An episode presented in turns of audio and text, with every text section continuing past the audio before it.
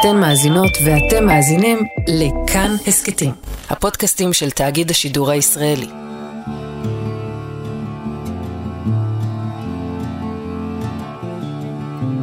עד לא מזמן היינו שומעים על אירועים כאלה לעתים רחוקות, והיה נדמה שהדבר קורה רק בערים חרדיות. פה ושם נושאים חרדים שהעירו לנשים שלא התלבשו לפי הקוד הדתי, או ניסו למנוע מהן בכלל לעלות על אוטובוסים, אלא שכעת יש עליית מדרגה.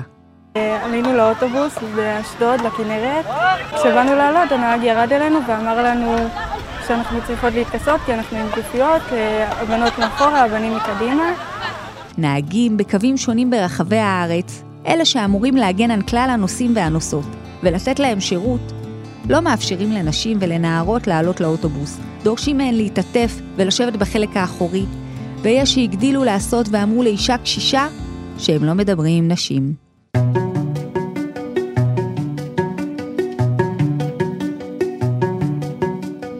שלום, אני וורד פלמן ואתם על עוד יום, הסקט האקטואליה של כאן. היום נדבר על מה שקורה לנשים בתחבורה הציבורית בישראל. נדבר עם הילה פלג, שניסתה לעלות לאוטובוס וסורבה, ועם עורכת הדין אורלי ארז-לחובסקי, מהמרכז הרפורמי לדת ולמדינה, שתסביר לנו האם זה בכלל חוקי לא לאפשר למישהו, גבר או אישה, לעלות לאוטובוס או לשבת איפה שהוא רוצה, ומה אפשר לעשות במקרה שחוויתם השפלה או הדרה בתחבורה הציבורית. שלום הילה פלג. שלום. לפני הכל הילה, ספרי לנו קצת על עצמך. אני בת עשרים ואחת, אני מאשדוד. מה עוד יש לספר? בואי תספרי לי באמת למה רצית לעלות על קו שמונים ושש של חברת אלקטרה אפיקים באשדוד. באותו יום היה אמור להיות לי פגישה בחצי השני של העיר. פשוט בדקתי לפי המובית איזה אוטובוס אני צריכה לקחת, וזה נתן לי את קו שמונים ושש. ומה קרה שם? הגעתי לתחנה, בדיוק האוטובוס הדליק את האורות, זה נקודת אסיפה, והוא בדיוק הדליק את האורות של התחלת נסיעה, הוא פתח את הדלת ושאלתי אותו אם אני יכולה לעלות, הוא אמר לי לא, אז אני חשבתי שהוא פשוט עדיין לא התחיל את האיסוף שלו, אז אמרתי לו טוב, אני אחכה לך בתחנה, הוא אמר לי לא, אני לא יכולה לעלות אותך בכלל, את אישה, ואז אפשר שאלתי אותו מה זאת אומרת, והוא אמר לי שזה קו רק לגברים חרדים, אני, אם אני רוצה, אני יכולה מחר לעלות, כי זה מחר יום של הבנות. אמרתי לו שזה תחבורה ציבורית, ואם זה לא קו אוטובוס פרטי או סחור או whatever, אין שום סיבה שאני לא אעלה. הוא המשיך להתווכח איתי, הוא אמר לי שאם אני אעלה, יעשו לי את המוות, ובסופו של דבר לא עליתי. זה של החרדים, זה של החרדים מיועד לחרדים. האוטובוס? כן. האוטובוס מיועד לחרדים. כן. כאילו, היום זה בנים, מחר זה בנים. הוא אמר לך בעצם שיש יום אחד שזה רק לגברים, הקו הזה, ויום אחד רק לנשים. את שמעת משהו על דבר כזה לפני כן? בתחבורה הציבורית לא יצא לי לשמוע על דבר כזה. כן יצא לי לשמוע על מקרים בחופים של מופרדים של המגזר החרדי, אבל בתחבורה ציבורית אף פעם לא. ואת הכרת את הקו הזה? לא, זה פעם ראשונה שיצא לי לעלות או להתקרב לקו הזה. פשוט אף פעם לא לקחתי אותו. ואיך זה הרגיש לך באותם רגעים שזה קרה? בהתחלה כעס, מלא כעס, באמת רדתי מעצבים. אחרי זה פשוט זה הגיע למצב של פשוט אכזבה ממש עצומה מהמדינה ומהעיר שלי ומהחברת אוטובוסים בעיקר. וקרה לך מקרה כזה בעבר? או דומה? לא קרה, לא קרה לי שלא העלו אותי לאוטובוס, קרה לי מקרים אחרים, בין אם זה שאמרו לי לעבור למאחורה של האוטובוס, או זה שלא נתנו לי לשבת כי גבר חרדי התיישב, ולא נתן לי להתיישב כי הוא שומר נגיעה. זה פשוט מבאס. וזה דבר, פעם ראשונה שאת נתקלת בו, נכון? שנהג בעצמו בעצם אומר לך שאסור לך לעלות, או שאת צריכה לעבור אחורה? כן, זה פעם ראשונה. מה את חושבת על זה? אני חושבת שהאחריות פה היא שחברת האוטובוסים, מעבר לזה שזה של הנהג, כי אין לי שום דרך לדעת אם זה המנהל שלו אמר לו את זה, או whatever. אני חושבת שזה האחריות ממש ממש ממש גדולה, של כל החברות האוטובוסים, לדאוג שהנהגים ידעו, שכולם יכולים לעלות על התחבורה הציבורית, שאי אפשר לעשות אפליות כאלה. את שאלת אותו את הנהג, מי נתן לו את ההנחיה הזאת? באותו הרגע לא, לא שאלתי אותו אם זה משהו שאמרו לו, או שהוא בחר להגיד את זה, זה פשוט הייתי בלעת הרגע עצבנית מדי בשביל לחשוב. אני מבינה. ואת פנית לחברת אלקטרה אפיקים? אני באופן אישי לא פניתי לחברת אלקטרה אפיקים, גופי החדשות הם כן יצרו איתם קשר, והם הוציאו הודעה שהם כועסים על הסיטואציה, ודי שימו את הנהג והשתמשו בו כשעיר לעזאזל. בסופו של דבר אני עדיין חושבת שזה אחריות שלהם. והם לא טרחו באיזושהי צורה להגיע אלייך או לדבר איתך? הם דיברו עם כל אחד חוץ ממני, הם לא התייחסו אליי, לא פנו אליי בשום דרך אישית, גם לא ניסו ליצור קשר. ואיך זה מרגיש לך? אני מרגישה שאם הם כל כך מצטערים על הסיטואציה, לפחות הם מדברים איתי באופן אישי ולא עם דרך החדשות. מה אתה היית רוצה שיקרה עכשיו? אני רוצה שיהיה שינוי. אני רוצה להגיע למצב שבאמת תראו שנשים עושות משהו לגבי זה. אני רוצה שכל אישה שקרה לסיטואציה כזאת תקום ותתבע ותתלונן ככה שהם יראו שיש לזה משקל, ולאט לאט תפסיק. אני חושב שזה יפסיק פשוט, בכל הארץ. מה את מתכוונת לעשות עוד? אני גם מתכוונת להגיש תלונה. למי? לחברת אלקטרה אפיקים. מה לגבי משרד התחבורה אולי, או תביעה אזרחית בבית המשפט? אני כרגע בשיתופים שדולת אנשים. אני לא כל כך, זו סיטואציה נורא זרה לי, אז אני עדיין מנסה להבין מה אני עושה בסיטואציה, ואיך אני מגיבה לזה בצורה הכי טובה. אני מקווה מאוד שלא תתקליות באירוע כזה, או אירוע דומה בתחבורה הציבורית. תודה רבה לך, הילה. תודה רבה.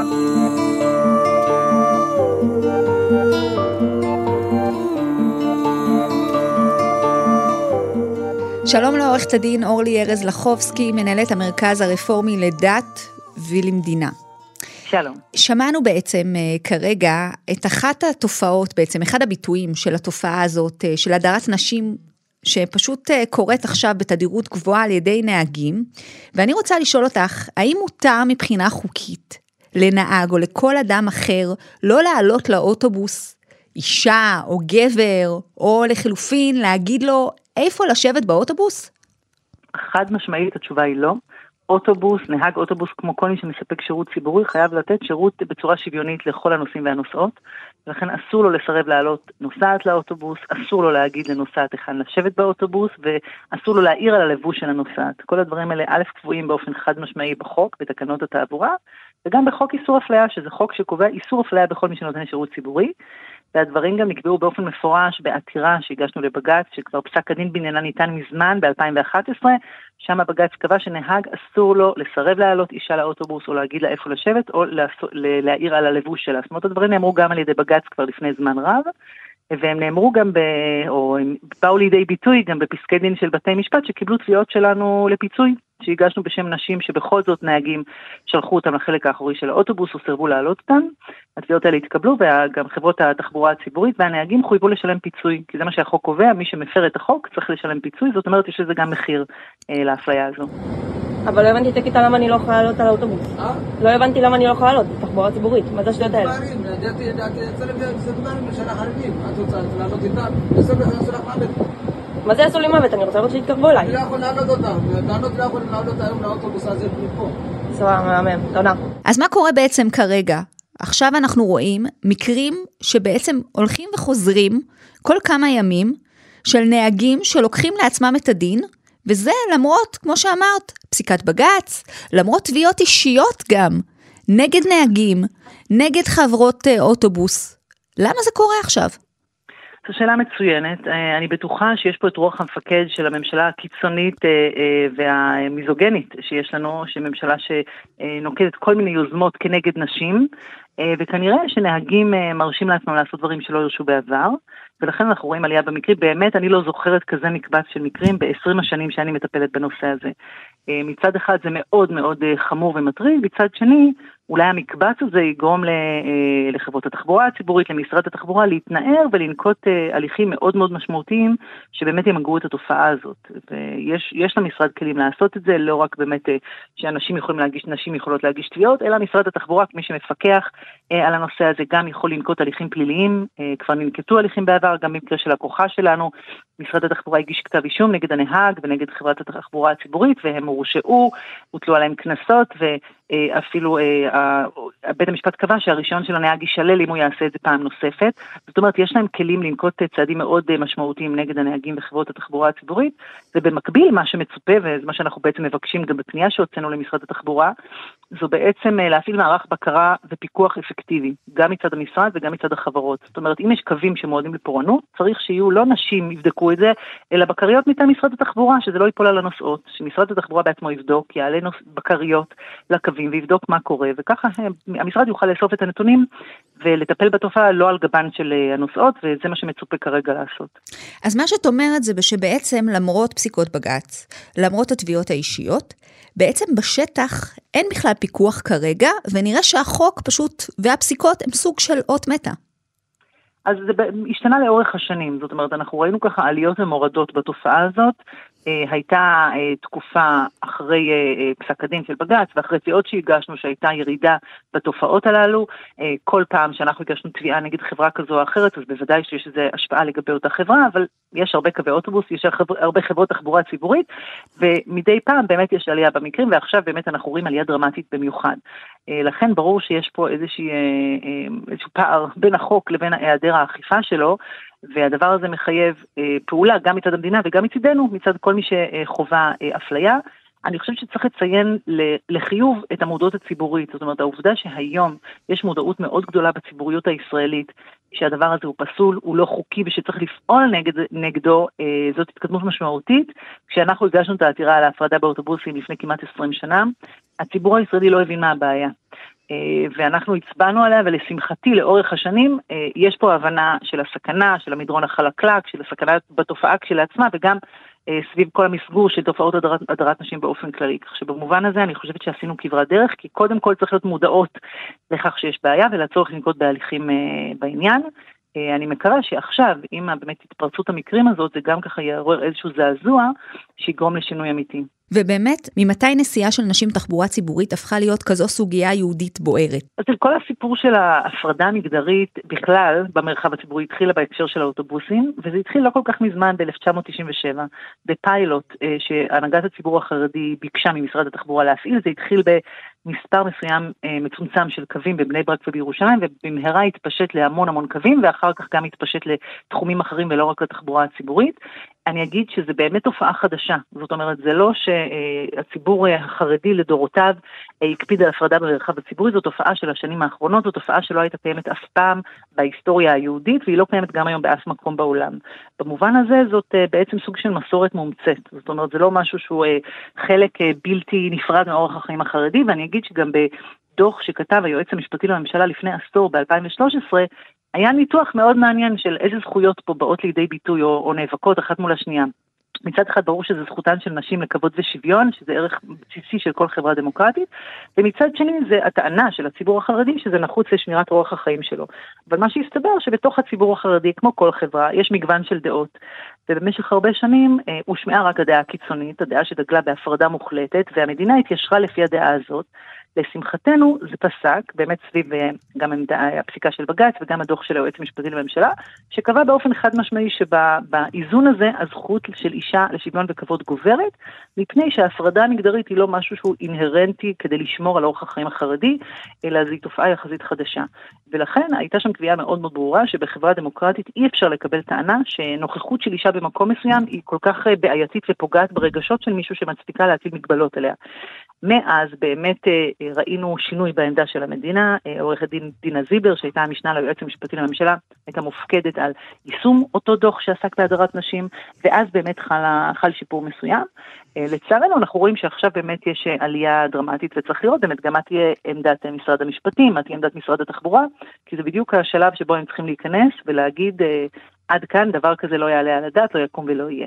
אנחנו כמובן נמשיך, אנחנו מייצגות נשים וגם פרסמנו זכותון וסרטון שמסביר לנשים מה הזכויות שלהם, שכל הדרישות האלה הן לא חוקיות ושאפשר וצריך להתנגד להם, להגיד לנהג אני יכולה לעלות, אני יכולה לשבת איכן שאני רוצה, יש אגב בעקבות הפסיקה, פסיקת בג"ץ, בכל אוטובוס בישראל מדבקה שאומרת שכל נוסע יכול, רשאי לשבת בכל מקום שיבחר, וזו תוצאה של אה, פסק הדין, וגם אם נהג אומר לאישה, את לא לבושה בצניעות, את לא יכולה לעלות, פשוט צריך לומר לו, צר לי, זה ממש לא עניינך, הזכות שלי לעלות פה כמו הזכות של כל אחד ואחת אחרת, ולעלות ולקבל את השירות אה, כמו שצריך. כמובן שאם מישהי נפגעה, אנחנו מזמינות אותה לפנות אלינו, למרכז הרפורמי, אה, כי אסור אה, להשאיר את הדברים האלה לא טיפול. האם אפשר גם להזמין משטרה? האם אפשר להגיש גם תלונה, תלונה פלילית נגד אותו אדם או נגד הנהג? בהחלט, בהחלט. קודם כל, הפרת חוק איסור אפליה היא בהחלט גם עבירה פלילית. בוודאי שאם יש מקרים של הטרדה, הטרדת נוסעים, או אנחנו גם פורסמו לאחרונה מקרים של כמה נערים ונערות שעלו על אוטובוס והנוסעים התחילו להטריד אותם, בוודאי שבמקרה הזה אפשר גם באותו רגע להזמין משטרה, אם נוסעת חש שפוגעים בזכויות שלה או שהיא מרגישה תחת איום, ובהחלט גם אפשר להגיש תלונה נגד המשטרה במקרים כאלה. זה לא רק עילה לתביעה אזרחית, אלא גם בהחלט מצדיק הליך פלילי. אורלי, את עוסקת בנושא של הדרת נשים במרחב הציבורי, לא רק באוטובוסים, כבר יותר מ-עשרים שנה. בפרספקטיבה של זמן, האם היו שינויים ביחס של הציבור כלפי הדרת נשים? אז אני חושבת בהחלט חלה עלייה משמעותית במודעות הציבורית לבעייתיות של התופעה. לפני עשרים שנה לא היה אפילו את מטבע הלשון הדרת נשים שאנחנו טבענו בדוחות שאנחנו פרסמנו לאורך כמה שנים בעשור הקודם. לא הייתה הבנה שיש פה בעיה, הייתה איזושהי מחשבה שאולי זה נחוץ לצורך, כדי לענות לצרכים של הציבור החרדי, ושאפשר לחלק את המרחב הישראלי למרחב חרדי שיהיו בו כללים של הפרדה מגדרית, ולמרחב כללי שלא יהיו בו כללים כאלה.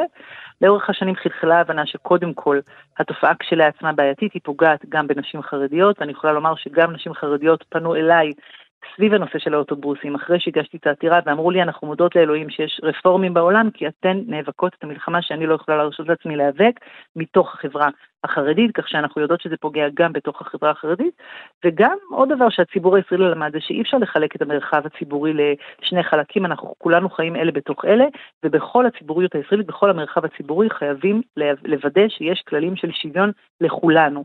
העובדה שהיום הדבר הזה מקובל על חלקים מאוד גדולים בציבוריות הישראלית, באמת לכל אורך הספקטרום הפוליטי, היא דרמטית והיא חשובה. אני חושבת שעכשיו באמת יש לנו התמודדות לא פשוטה עם המציאות, שמאתגרת אותנו בהמון תחומים, אבל גם בתחום הזה של זכויות נשים. צריך לראות את זה תחת המסגור הכולל של הממשלה שמבקשת לבטל את המעמד של הרשות למעמד האישה, כרשות מקצועית ואובייקטיבית. הם מבקשים לתקן את חוק איסור אפליה, מבקשים להרחיב את זכויות בתי הדין, סמכויות בתי הדין הרבניים, שיעמיקו את הפגיעה בזכויות נשים. זאת אומרת, יש פה באמת מתקפה כוללת על זכויות נשים, שהעובדה שהציבור כל כך מתנגד לה, היא דרמטית והיא משמעותית. אנחנו צריכים באמת לעשות שימוש בכל הכלים שעומדים לרשותנו, כדי להיאבק נגד התופעה הזאת, ולהסביר לממשלה ולכל הגופים המפלים, זה לא יקרה, זה לא יקרה במדינה הדמוקרטית, אנחנו לא נאפשר את זה לקרות. ושמענו באמת את התגובות, גם של שרת התחבורה, הוציאה מירי רגב, בעצם גם באמצעות פייסבוק, היא הודיעה שהיא באמת תילחם בתופעה הזאת, לא תהיה הדרת נשים בתחבורה הציבורית, זה מה שהיא אמרה, נקודה, היא פרסמה גם מספר טלפון לתלונות, וגם ראש הממשלה בעצמו אתמול הוציא הודעת גינוי לתופעה הזאת. האם זה מספיק? קודם כל צריך לקחת את ההצהרות עליהם קורטוב של מלח, כי אני באמת, כמו שאמרתי, הממשלה הזאת עושה הרבה הרבה דברים במעשים ולא בדיבורים נגד נשים. כאשר מדובר על הצהרות כאלה, צריך לראות האם הן מתרגמות למעשים. זה שכותבים בפייסבוק ומפרסמים מספר טלפון זה ממש לא מספיק. צריכה להיות פה פעילות אקטיבית מצד המדינה, של בקרה, של פיקוח, של העברת הנחיות מאוד מאוד ברורות לחברות התחבורה הציבורית, שמעשים כאלה הם לא באים בחשבון. זאת אומרת, הנהגים האלה צריכים, לא צריכים להיות בתפקיד שלהם שנייה אחת אחר כך. צריך להעביר פה מסר מאוד מאוד ברור, גם כתגובה על מקרים שקרו, וגם כדי למנוע ממקרים כאלה לקרות, כמו שאמרתי, נושא של בקרה, אכיפה. המשרד צריך בעצמו לשלוח עכשיו עשרות ומאות בקרים בכל הקווים הללו, ולוודא שזה לא קורה שוב, כדי שלא יהיו עוד קורבנות של נשים שיאלצו לעבור את החוויה המשפילה הזאת. צריך להבין שגם כשאישה מתנגדת, תגיד לנהג, אני לא מוכנה אה, לקבל את מה שאתה אומר, החוויה עצמה היא חוויה קשה ומשפילה, שאף אישה לא צריכה אה, לעבור, ולכן צריך לוודא שהדברים, האמירות האלו, לא יישארו בגדר אמירות, יתורגמו לו מעשים, וכמובן שהממשלה תשנה את כל המדיניות שלה, שהיא מדיניות אה, אה, אנטי-נשים במובהק, מדיניות שמקדמת הפרדה מגדרית, שמקדמת הדרת נשים, אז כמובן צריך להסתכל על כל המכלול ולא להסתפק בהצהרה שכרגע היא נראית כהצהרה חלולה.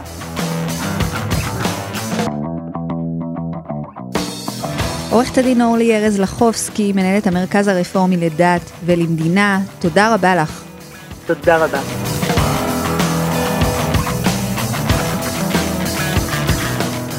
עד כאן הפרק הזה של עוד יום.